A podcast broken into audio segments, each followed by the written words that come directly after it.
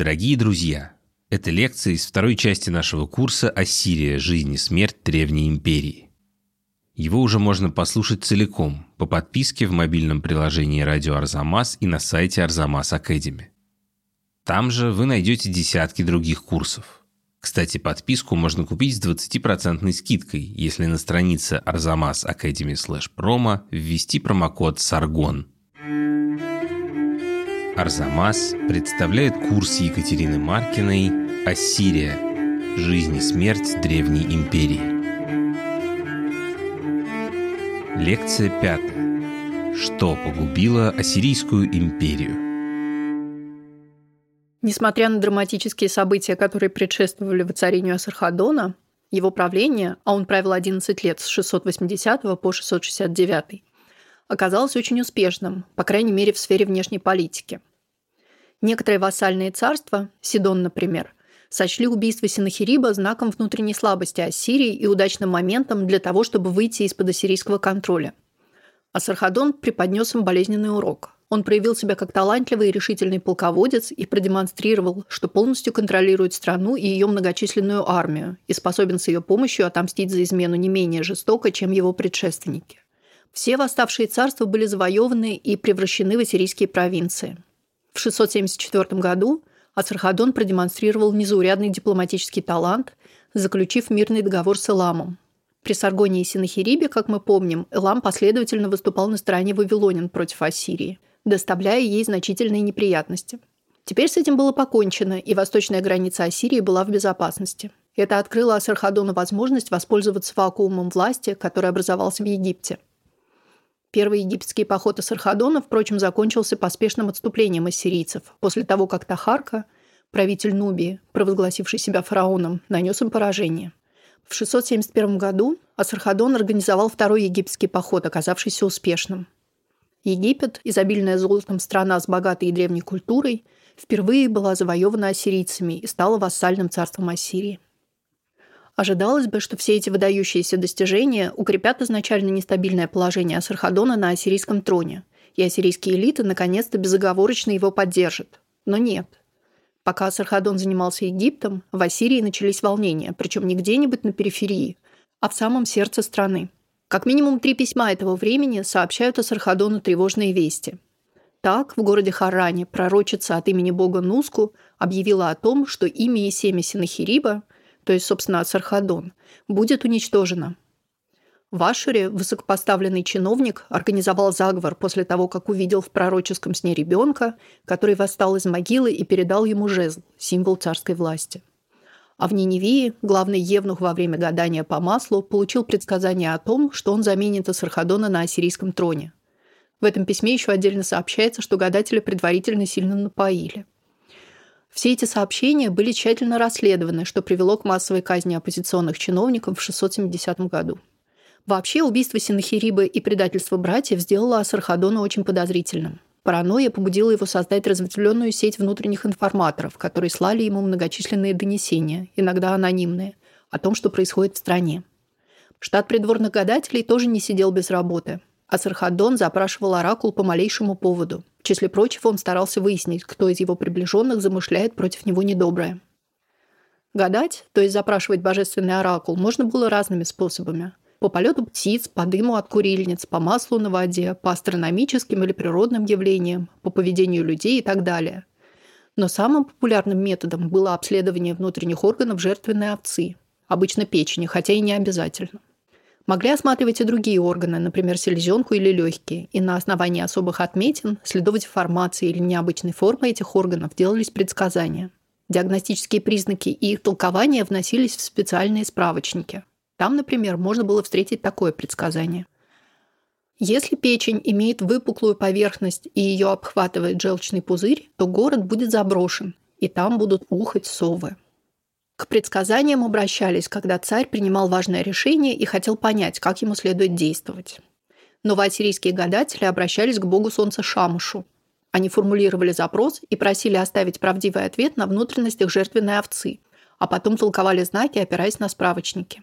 Вот, например, один из запросов Асархаддона. Если Асархаддон, царь Ассирии, даст ему в жены царскую дочь, то произнесет ли Бартату от царь Скифов, Асархадону царю Ассирии истинные и честные слова мира по своей доброй воле? Ответ на подобные запросы всегда был однозначным – да или нет, буквально благоприятно или неблагоприятно. Для того, чтобы получить такой ответ, отдельные приметы интерпретировались как положительные или отрицательные. Количество тех и других подсчитывали, и если положительных примет было больше, чем отрицательных, то общий ответ признавался положительным. И наоборот. При отрицательном ответе царь мог изменить свое решение или свериться с текстами, в которых описано, как противодействовать дурным предзнаменованиям. Такое внимание к воле богов со стороны Асархадона объясняется не только убийством его отца, но и смертью его деда, которая Асархадона тоже в значительной степени травмировала. Один из текстов сообщает нам, что Асархадон считал бесславную гибель Саргона и убийство Синахириба проявлением немилости богов, божественным наказанием за, по сути, два противоположных прегрешения. Саргон, по его мнению, слишком почитал вавилонских богов, а Синахириб, напротив, оскорбил их, разрушив Вавилон и святилище Мардука. Стремясь не повторять этих ошибок, Асархадон старался уравновесить культы Ашура и Мардука так, чтобы никто из них не был в обиде, и даже начал в Вавилоне восстановительные работы – Ситуация усугублялась тем, что, несмотря на все свои внешние успехи, как человек Асархадон был глубоко несчастен. Это видно по его обширной переписке с придворными врачами, которые, несмотря на все свои старания, так и не смогли облегчить его положение. Дело в том, что Асархадон всю свою жизнь страдал от хронической болезни, которая доставляла ему постоянные мучения. Физически это проявлялось в постоянных приступах мигрени, боли в ушах, рвоте, диарее и зудящих кожных высыпаниях, которые покрывали почти все его тело, но особенно лицо. Заболевание имело и психологический аспект. Помимо паранойи и страха смерти, Асархадон был подвержен депрессии. Каждый депрессивный эпизод сопровождался отказом от еды, питья и какого-либо общения. Специалист по ритуалам по имени Адат Шуму Уцур – в одном из своих писем пытался убедить Асархадона прервать изоляцию. Вот что он пишет. «Почему вот уже второй день царь мой господин не начинает трапезу? Кто остается в темноте дольше, чем бог солнца Шамаш, царь богов? Кто снова вторые сутки сидит в темноте день и ночь? Царь, владыка всех стран, подобен Шамашу и должен уходить в темноту лишь на полсуток. Нужно принять добрый совет. Апатия, плохое настроение, отказ от еды и питья только помрачают ум и усиливают болезнь. Пусть царь прислушается к своему рабу. Придворные врачи не могли поставить ему диагноз, но с точки зрения современной медицины велики шансы, что это была волчанка, аутоиммунное заболевание, которое сопровождается схожими психофизиологическими симптомами. Асархадон был несчастлив и в семейной жизни.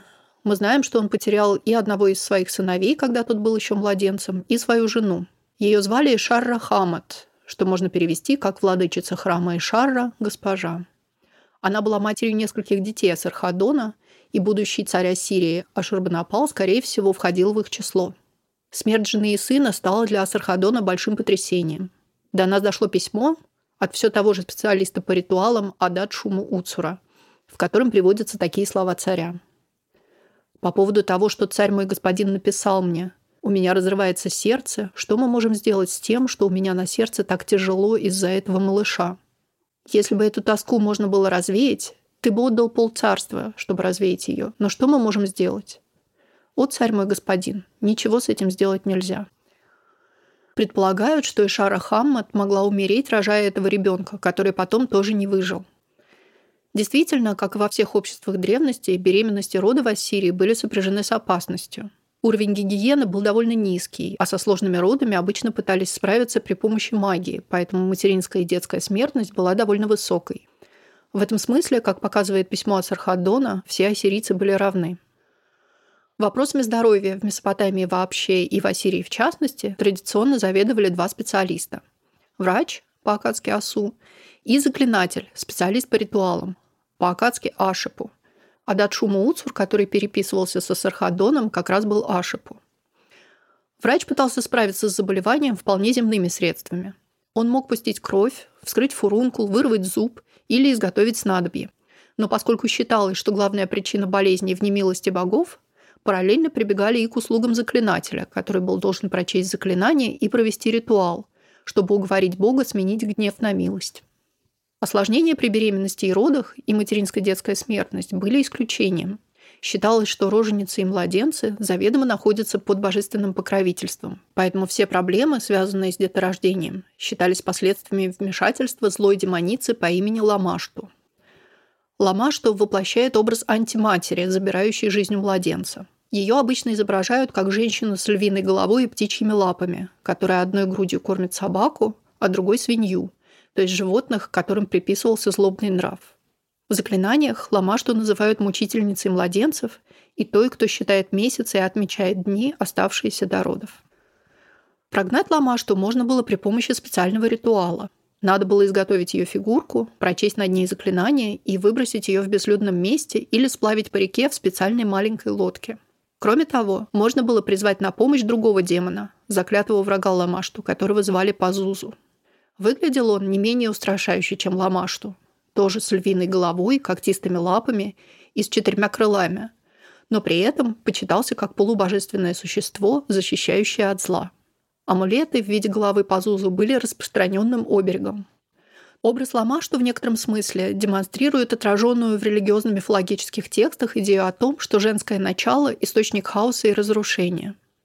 Еще один показательный пример в этом смысле – богиня Иштар, одна из самых почитаемых в Ассирии – она считалась богиней плотской любви и войны, которая сеет смерть, куда бы она ни пошла. Та же идея отражена и в одном из самых знаменитых произведений акадской литературы, которое известно как «Диалог о пессимизме». Я цитирую этот текст в переводе Александра Сумеркина. Это дословный подстрочный перевод английского текста Бродского. В конце 80-х Бродский подготовил поэтическое переложение акадского текста, используя переводы ассириологов. Сам текст представляет собой сатирический литературный диалог между рабом и его хозяином. Нерешительный хозяин рассуждает о том, что могло бы придать его жизни смысл. Но когда ответ, казалось бы, найден, тут же отказывается от своих слов, находя в своем плане многочисленные изъяны. Сообразительный раб ни в чем не перечит господину и тут же предоставляет ему аргументы «за» и «против». В одной из строф речь идет о привязанности к женщине. Там говорится так. «Раб, подойди сюда, послужи мне. Да, мой хозяин, чем? Я хочу влюбиться в женщину. Влюбись, мой хозяин, влюбись. Кто влюбляется в женщину, забывает печали и горе. Нет, раб, не буду влюбляться в женщину. Не влюбляйся, хозяин, не надо. Женщина – это селок, западня, темный капкан. Женщина – острый стальной нож по горлу мужскому во тьме. Но вернемся к Асархадону. После смерти жены он больше не женился, и роль главной женщины царского двора взяла на себя Накия, носившая теперь титул царицы-матери. Мы помним, что еще будучи женой Синахириба, она обеспечивала своему сыну титул наследного принца, что характеризует ее как умную, амбициозную и целеустремленную женщину. При Асархадоне ее авторитет укрепился еще больше. О том, что ее влияние при дворе было беспрецедентным, свидетельствует следующее обстоятельство – еще до своей смерти Асархадон позаботился о том, чтобы восшествие на престол его преемника прошло гладко и не сопровождалось проблемами, с которыми пришлось столкнуться ему самому. Он назначил своими наследниками сразу двух принцев. А Шурбанапалу должна была отойти Ассирия, а его брат Шама Шумукин должен был занять Вавилонский трон. Это решение сыграло в дальнейшей истории Ассирии роковую роль, но об этом мы поговорим позднее. Простым назначением Ашурбанапала наследным принцем Ассирии дело не ограничилось.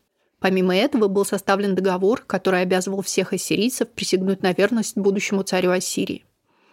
Про всех ассирийцев это не преувеличение. В тексте сказано, что договор адресован всем сынам Ассирии. И договор этот был написан от имени царицы Наки Закуту, бабушки Ашурбанапала. Пример Наки не самый обычный для Ассирии. Ассирийское общество было патриархальным, поэтому от женщины в первую очередь ожидалась забота о муже и детях. Но он и не уникален. Среди ассирийских цариц сопоставимым влиянием пользовалась и Саммурамат, прототип легендарной Семирамиды. Простые ассирийки тоже не обязательно жили в тени своего мужа. Вдовы или женщины, чьи мужья утратили дееспособность, пользовались большей свободой и могли вести семейное дело, заключать сделки, инвестировать деньги и так далее – Некоторые из них умели читать и писать не хуже мужчин. Грамотных ассириек мы, кстати, уже встречали. Вспомним переписку ассирийских торговцев с их женами, которую мы обсуждали во второй лекции. Но для женщин из царского дома это было особенно важно. До нас дошло интересное письмо от Шеруа Эйтерет, родной сестры Ашурбанапала, в тот момент еще наследного принца. Письмо это было адресовано его жене, которую звали Леббали Шарот. Шеруа Эйтерот попрекает свою невестку тем, что та пренебрегает образованием и не учится писать. Текст такой. Сообщение царской дочери для Леббали Шаррот. Почему ты не пишешь свою табличку и не повторяешь свое задание? Если ты продолжишь так делать, начнут говорить. Вот эта сестра у Шеруа Эйтерот, старшей дочери наследного дворца Ашур Этель Илани Мукинни. Это тронное имя Асархадона великого царя, могучего царя, царя всего обитаемого мира, царя Ассирии. В 669 году Асархадон отправился в Третий египетский поход, чтобы усмирить поднявшееся там восстание.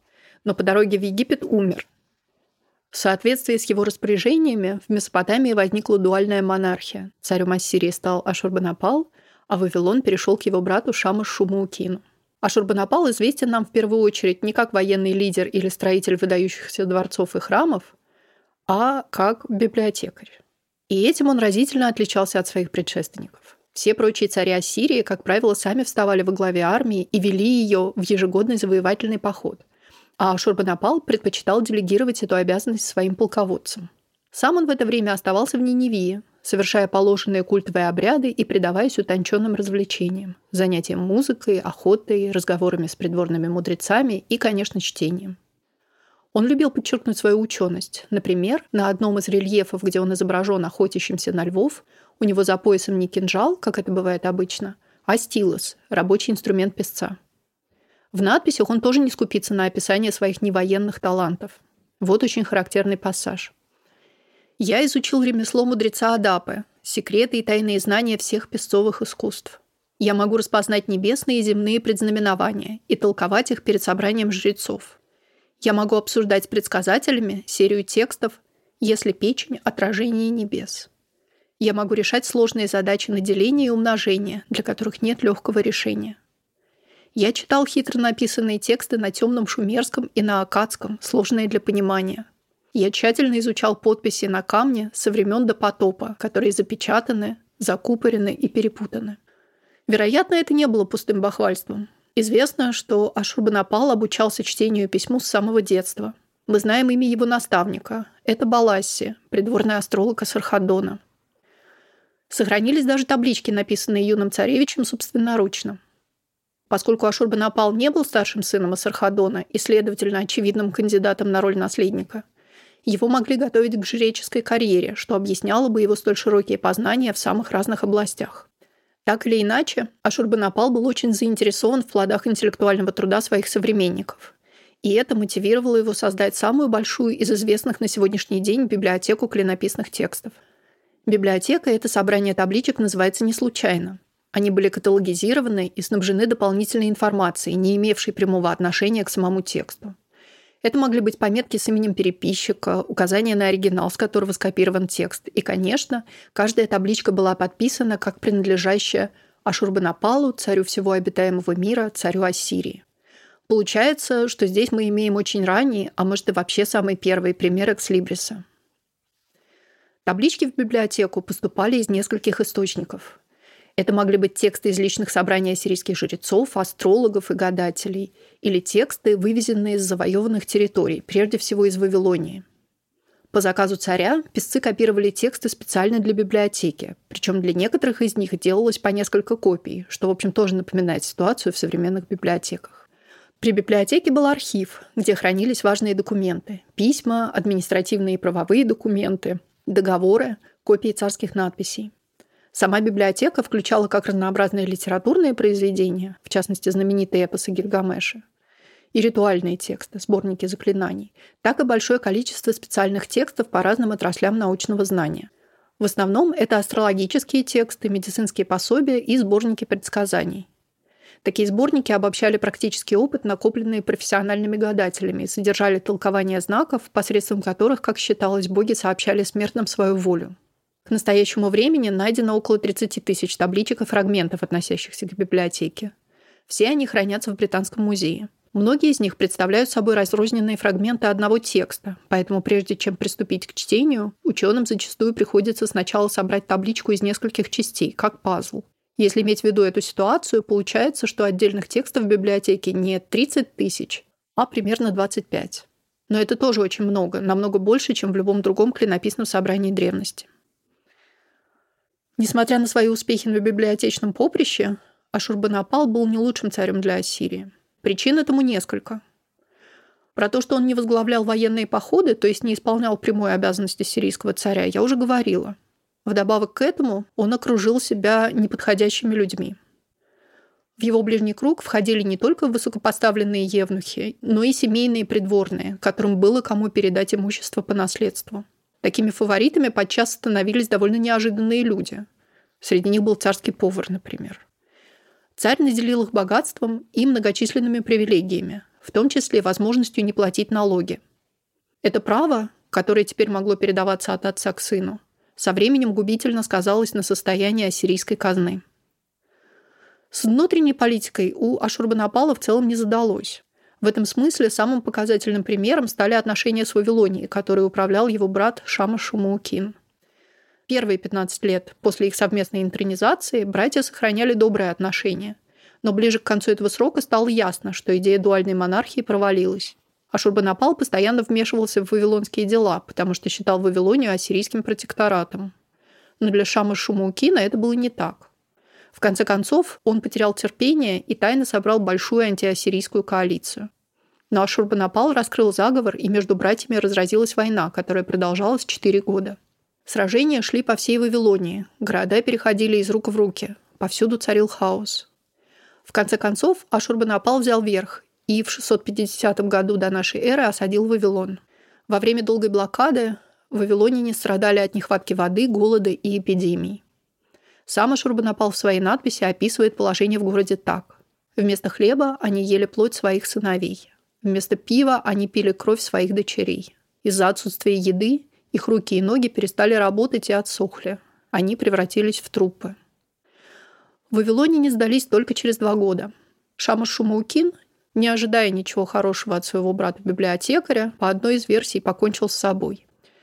Ассирийский контроль над Вавилонией был восстановлен, и Ашурбанапал занялся ее ближайшим союзником – Эламом. Ассирийская кампания оказалась для Илама катастрофической. Религиозная столица Илама Сузы в полной мере испытала силу гнева Ашурбанапала. Ее храмы были разрушены, сокровища разграблены, могилы прежних царей осквернены.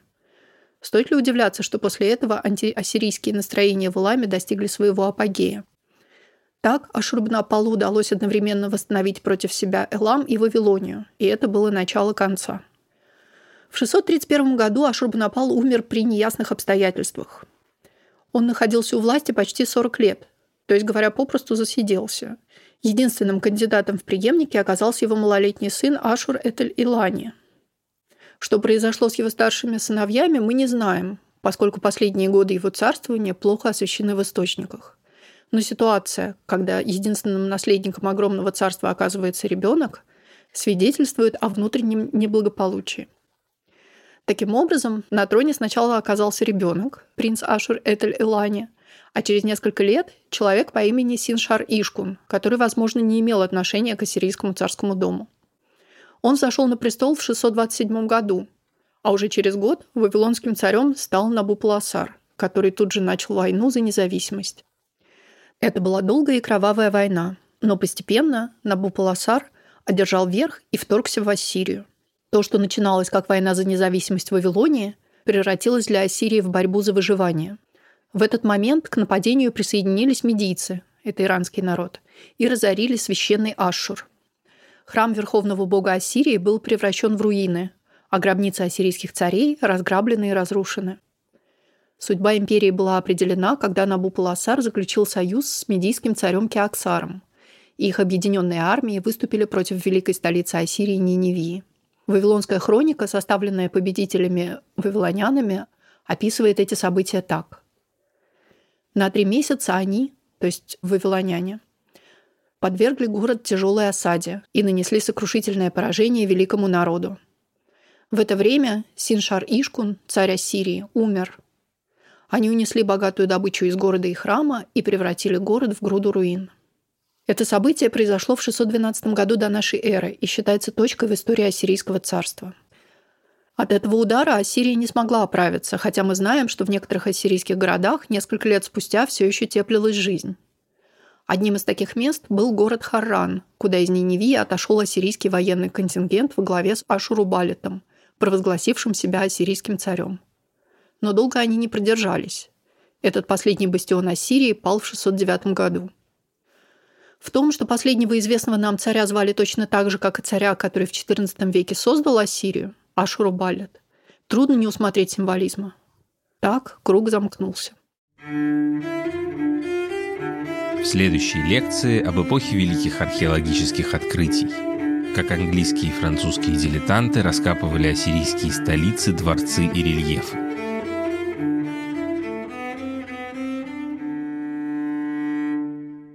Напоминаем вам, что этот курс целиком можно послушать в приложении «Радио Арзамас» и на сайте Арзамас Академи. И что если ввести промокод «Саргон» на странице Arzamas Academy slash promo, вы сможете подписаться на него с 20% скидкой.